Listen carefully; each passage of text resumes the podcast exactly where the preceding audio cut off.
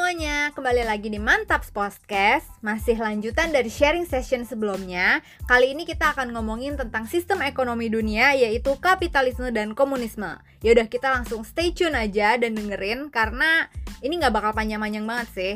Dan kita masih ada part 3 lagi.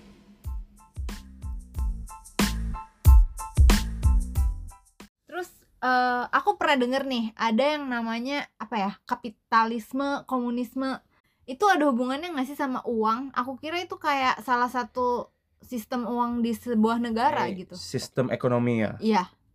Nah, kalau sistem ekonomi itu kalau yang paling terkenal tuh ada dua nih. Kalau kamu mau tahu mengenai sistem ekonomi ya, basic ekonomi ya. Iya. Nah, ada yang penganut kapitalisme. Mungkin Manda pernah sering dengar tuh kapitalisme. Mungkin Kapitalisme. Terus kedua, komunisme. Pernah dengar nggak komunisme? Pernah. Nah. Komunis itu Cina. Salah satu penganutnya Cina, betul. Oke. Nah, jadi ada dua tokoh nih Heeh. yang mengeluarkan teori mengenai kapitalisme dan komunisme. Ya. Nah, teori kapitalisme ini yang menemukannya adalah Adam Smith. Mm-mm. Dia orang Skotlandia. Terus yang kedua, komunisme ini yang mengeluarkan itu namanya Karl Marx. Dia itu orang Jerman. Hmm. Nah, dua konsep ekonomi ini yang dipakai banyak negara, Hmm. kapitalisme Hmm. versus komunisme. Hmm. Ah, Nah, apa itu kapitalisme? Sebenarnya kapitalisme ini konsep yang mengutamakan keterbukaan. Hmm. Jadi dia tuh punya tiga elemen. Jadi Adam Smith dia Mhm. bilang nih, kalau satu negara mau Mhm. maju, Hmm. ya udah orang itu harus egois, Hmm. ada self interest. Hmm. Misalnya Amanda nih punya ambisi untuk jadi kaya, nggak apa-apa, jangan diganggu-ganggu sama negara. Hmm. Biarin dia bekerja keras, dia bisa berkembang buat dirinya sendiri, keluarganya dia. Kenapa? Karena secara nggak langsung kalau Amanda mementingkan kepentingannya Amanda, secara nggak langsung Amanda tuh berkontribusi terhadap lingkungan. Hmm. Contoh, misalnya Amanda nih buka pabrik apa kain misalnya. Hmm. Nah kan Amanda tuh menghidupkan banyak orang, misalnya pegawainya, misalnya supplier-supplier yang Amanda gitu Hmm, kan. Jadi hmm. menghidupkan kan. Hmm. Terus efeknya dari self interest ini juga kan jadi trigger orang lain untuk bersaing melakukan hal yang sama kan. Ya, ya, ya, ya, Wah. Pengen nih jadi orang kaya, yang orang lain juga ngelihat jadi pengen kan kaya. Jadi memacu kompetisi. Nah, kompetisi itu elemen kedua yang Adam Oh. Smith bilang. Ha, ha, ha. Nah, kompetisi, karena kompetisi itu akan menguntungkan konsumer. Ha. Eh, misalnya nih, kayak Amanda nih di London kan ada Primark. Oh iya ya. ha. Nah, kenapa Primark tuh bisa jual barang yang murah, Kenapa? misalnya dan berkualitas? Ha. Karena kompetisi itu tadi kan free trade. Hmm. Jadi negara-negara kan compete nih untuk menghasilkan barang yang murah, menghasilkan barang yang yang berkualitas kan. Iya. Makanya Cina ngenawarin jasanya dia buat Mm-mm. bikin baju, terus Mm-mm. Bangladesh, Indonesia. Oh, itu konsep kapitalisme. Ya, jadi Oh. free trade yang menghasilkan kompetisi. Oke. Kan tadi self interest yang pertama, Iya, kompetisi yang kedua, ya. dan ketiga supply and demand Mm-mm. gitu. Jadi ketiga inilah elemen dari kapitalisme tadi yang dipropose oleh Adam Smith. Supply and demand tuh apa? Supply and demand tuh ya tadi mis- kalau misalnya toko boba gitu, Mm-mm. ya kan? Nah, kalau Amanda sukses, kan Amanda akan memancing kompetisi kan? Hmm. Nah, kalau misalnya udah memancing kompetisi, eh, nanti juga terus demandnya banyak kan? Nah, Hmm. kalau udah demandnya banyak juga nanti supply-nya akan banyak. Oh, misalnya Amanda sukses nih, pasti orang lain juga pengen untuk ngebuka boba yang sama. Iya. Hasilnya akhirnya supply and demand tadi itu akan balance Hah? dan akan menguntungkan banyak pihak. Oh. Customer akan untung. Kenapa? Karena kan banyak pilihan. Ya. Kedua, harganya kan nanti makin bersaing, Heeh. gitu kan. Jadi ujung-ujungnya akan mencapai ke ke, ke kesetaraan. Nah, Oh. tapi un- un- kun- kuncinya pemerintah itu nggak boleh intervensi, biarin aja market yang men- mencapai keseimbangan itu sendiri gitu. Oh, jadi pemerintah nggak boleh ikut campur sama bisnis yang ada di negaranya. Betul, itu itu kuncinya dan simply free trade. Jadi biarin biarin berkembang aja kayak di Amerika tuh penganut full kapitalisme. Oh. Ya kan, nggak ada namanya BUMN di sana, semuanya swasta kan. Oh, gitu. Betul, karena kompetisi itu bagus. Kamu Oh. lihat di Amerika banyak inovasi kan. Heeh. Karena mereka ya tadi self interest, banyak orang kaya itu memacu misalnya contoh Steve Jobs untuk berinovasi juga Mm. misalnya memacu juga Bill Gates untuk berinovasi Jeff Bezos gitu karena kompetisi self interest gitu loh Hmm, ya, ya, ya, ya. padahal mereka tuh mereka tuh ya bisa dibilang mengutamakan self interest tapi secara nggak langsung mereka menimbulkan kompetisi dan menguntungkan customer betul juga. ya lama-lama menguntungkan customer kan Iya, iya, menciptakan produk yang terbaik ya buat betul kita semua. betul makanya Adam Smith bilang kalau ada seseorang yang yang memikirkan kepentingannya sendiri Heeh. secara nggak langsung dia udah berkontribusi kepada society gitu Oh, iya, iya, iya, menarik. itu konsep menarik. Adam Smith itu Oke. kapitalisme ya Ah, terus yang satu lagi? nah yang satu lagi itu konsep komunisme Ha. oleh Karl Marx Ya. Jadi Karl Marx ini bilang nih awal-awalnya saya cerita eh, konsep pemikirannya Karl Marx ya Ya. jadi Karl Marx bilang bahwa society itu dibagi oleh eh, dibagi menjadi tiga level Hmm. kayak piramida gitu Ya, yang paling bawah itu adalah pekerja ya, yang menengah tuh namanya kaum bourgeois ya. yang di atas tuh kaum kaya raya atau kaum Oh. wealthy Oke. nah dia bilang setelah revolusi industri Ya, gap antara orang kaya Mm-mm. dan orang miskin tuh makin besar ya. jadi yang kaya makin kaya yang miskin makin miskin dia Iya. bilang dan ini tuh natural kalau nggak diintervensi akan semakin besar dan ujung Gapnya. gapnya Ya. dan ujung-ujungnya akan terjadi chaos sosial gitu Hmm, ya. ya kan nah jadi dia menyarankan bahwa negara itu harus ikut campur nih Mm-mm. harus intervensi Mm-mm. Agar terjadi kesetaraan sosial tadi nggak terjadi gap yang besar Oh, iya, iya, iya, iya, iya. nah itulah makanya si Karl Marx bilang bahwa negara itu harus intervensi terhadap bisnis bisnis itu tadi Oh. misalnya dengan teks yang besar Kalau di Oh. komunisme mungkin lebih ekstrim lagi, misalnya dengan em, mengatur, misalnya kepemilikan tanah itu punya negara, bisnis bisnis strategi juga diatur oleh negara. Ah. Kayak contoh di Cina, negara misalnya sektor-sektor strategis itu di semuanya dikuasain oleh perusahaan milik, milik negara. negara, Ha, ha, gitu. ha, ha, ha. Jadi kayak kalau misalnya tadi kapitalis itu fokusnya ke self interest satu orang untuk kebaikan banyak orang, yang di sini tuh fokusnya untuk kayak meminimalis kesenjangan sosial biar gap eh, kekayaan antara satu orang dengan orang lainnya itu nggak terlalu jauh ya bedanya. Betul. Tambahannya, kalau kapital kapitalisme itu kan lebih terbuka, Ya, kalau komunisme itu lebih tertutup, proteksionisme. ya, karena mereka nggak mau ada kompetisi yang bisa meng- menghasilkan Oke. kesenjangan sosial. iya, iya, iya. Jadi iya. semua di di oleh di diatur oleh negara Hmm, gitu. hmm, hmm. Tapi kita lihat kan si kapitalis kan Amerika banget. Mm-mm. Sampai sekarang Cina itu masih komunis ya. Kok sekarang Cina itu kayak hampir ngalahin Amerika ekonominya? Ah, Oke, good good question. Jadi eh jadi harus dibedain dulu nih sistem sosial politik sama ekonomi. Hmm. Sebenarnya Cina itu sekarang udah mengadopsi kapitalisme. Jadi dulu waktu zaman perang dingin Hmm.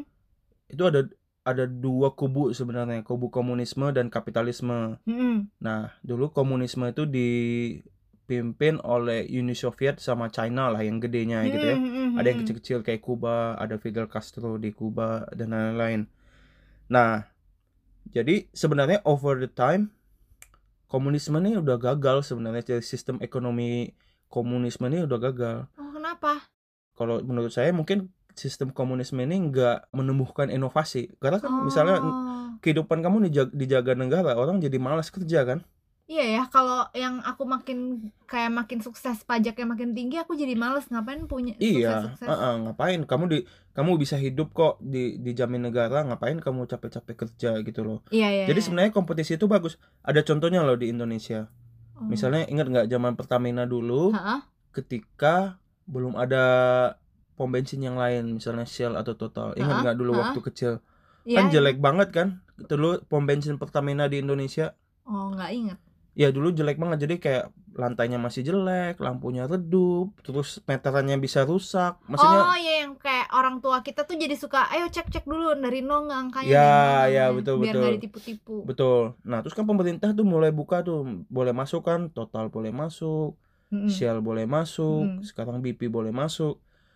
Nah sejak itu kamu bisa bedain kan sekarang Pertamina bagus sekali terus ada Hmm. dia mulai dari nol ya Pak servisnya makin bagus terus penampilannya masih bagus logonya masih bagus dulu logonya yang apa kuda laut itu sama bintang terus sekarang jadi lambang Pertamina Iya itu kan. iya iya iya. Nah itu sebenarnya contoh implementasi dari Kapitalisme di Indonesia yang Uh-uh. berujung baik. dari konsep Adam Smith tadi gitu loh Hmm. Bahwa kompetisi itu bagus menimbulkan inovasi gitu. Oke. Nah mungkin itu alasannya kenapa komunisme itu gagal makanya dulu Uni Soviet jatuh Karena korupsi juga kali ya kalau kayak gitu. bisa ya, itu Karena kan sensitif kalau pemerintah yang ngatur semuanya otomatis kayak rentan sama korupsi ya nggak sih? ya itu itu exactly apa yang terjadi di Uni Soviet jadi tanah itu dikuasai negara dan dibagi-bagi ke ke ke oligarknya dia te- teman-temannya dia gitu. Rentan terhadap korupsi betul. Nah China dulu tuh genting nih tahun 70-an Mm-mm. jadi di akhir-akhir zaman Mao Zedong Mm-mm. atau kalau bahasa China Mao Zedong itu udah Uni Soviet kan jatuh pecah. Mm-mm. dan di China juga kemiskinan tuh. Famine ada kelaparan ada pokoknya kritis banget tuh era akhir-akhirnya komunis. Ya, nah akhirnya ketika Mao Zedong meninggal ya. diganti tuh nama presidennya Deng Xiaoping Oh, oh. Deng Xiaoping nah Heeh. nah Deng Xiaoping itu mulai mikir nih kayaknya kalau begini terus bisa hancur juga nih China Iya. sistem komunisme Heeh. akhirnya dia mulai ngebuka opsi yang lain yaitu Oh. bagaimana kalau misalnya kita mulai uh, beralih ke kapitalisme jadi sosial politik tetap komunisme gitu. betul jadi kayak meng- kayak mengadopsi hi- sistem hybrid lah gitu Oh iya, iya, iya. Jadi untuk ekonominya doang kapitalis, tapi sebenarnya sosial politiknya mereka masih komunis. betul nah Oh, oke. terus Deng Xiaoping dulu mulai ngebuka ngebuka pintu lah terhadap barat dulu McDonald boleh masuk KFC boleh masuk Heeh. dan kalau saya baca-baca ya Deng Xiaoping tuh banyak belajar dari, dari Singapura Oh. Dari Lee Kuan Yew eh, heeh. karena dia lihat wah Singapura maju sekali negara kecil terus bisa maju luar biasa ya Singapura Karena terus- Singapura itu sama sos- sosial politiknya komunis, kapitalisnya ekonomi. Eh, Eh, ekonominya kapitalis. bukan komunis sih tapi se- jadi sosial politiknya lebih lebih strict lah Hmm. dibandingkan Barat yang lebih liberal gitu Hmm. jadi kayak di Singapura kan nggak sembarangan kan misalnya makan permen karet aja nggak boleh meludah aja nggak boleh itu kan itu kan udah udah kalau Amerika bilang udah nggak demokrasi gitu nah iya. Tapi dulu Lee Kuan Yew lihat nih ceritanya Lee Kuan Yew lihat emang kalau dari Asia itu emang beda value-nya sama Amerika. Hmm. Nggak bisa mengadopsi 100% demokrasi kalau saya yang baca ya. Iya. Kalau yang saya baca begitu. Jadi dia ngelihat bahwa di Asia di Amerika tuh value-nya tuh lebih ke individualistis. Hmm. Jadi kalau adopt 100% demokrasi itu bisa berjalan karena mereka tuh lebih objektif, lebih rasional. Tapi Asia itu beda. Hmm. Asia tuh value-nya tuh lebih ke family, you know, Hmm. lebih kayak kalau misalnya Tradisional, eh, tradisi. tadi eh, jadi tradisi tradisional. Jadi Lee Kuan Yew bilang, ya mungkin kalau di Asia ini lebih harus diregulate, lebih di strict. Otherwise ya nepotisme itu lebih kental karena mereka lebih eh, loyal terhadap keluarga. keluarga dan kaumnya. Iya iya iya iya. Itu iya. value-value Make Asia, make betul. sense. Keren keren. Terus Nah, jadi Lee Kuan Yew mengadopsi sistem hybrid itu, terus Mm-mm. Deng Xiaoping juga katanya belajar banyak dari Singapura. oh gitu. Jadi dulu ada terjadilah itu perubahan besar di China. Heeh. Jadi Deng Xiaoping itu mulai dulu nih, dia pilih satu kota di dekat Hong Kong. Dulu kan Hong Kong dikontrol oleh Inggris. Iya. Dipilihlah satu tempat daerah nelayan, Heeh. namanya Shenzhen, tau nggak? Heeh. Nah, jadilah itu jadiin zona ekonomi eksklusif, Heeh. di mana pemerintah tuh nggak akan ikut campur. Terserah kamu swasta boleh masuk, siapa pun investor boleh masuk, pemerintah nggak akan ikut campur, Iya. gitu. Heeh.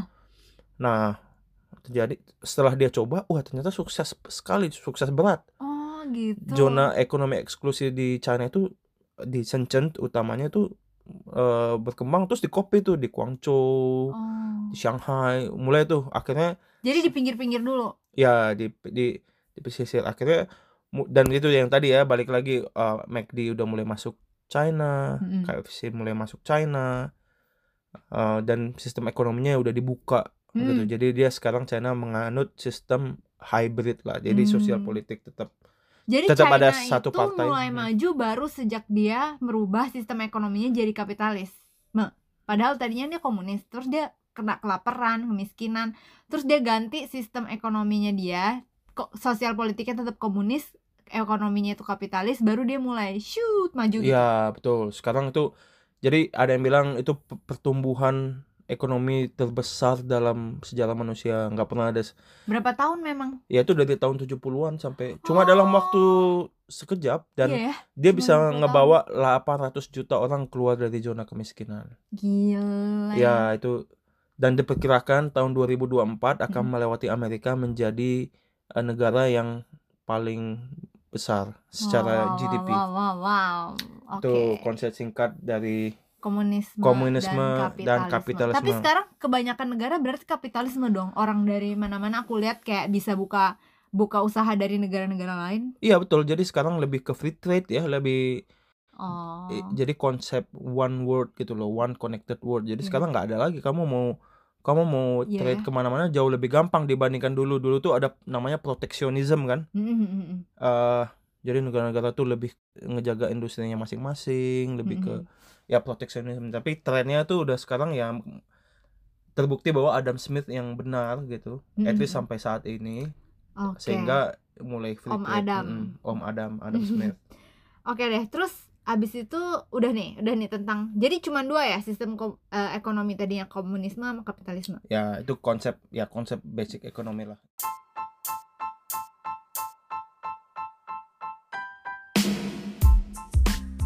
Nah, sekarang part 2 udah selesai. Kita istirahat dulu sejenak, baru abis ini kita akan masuk ke part 3.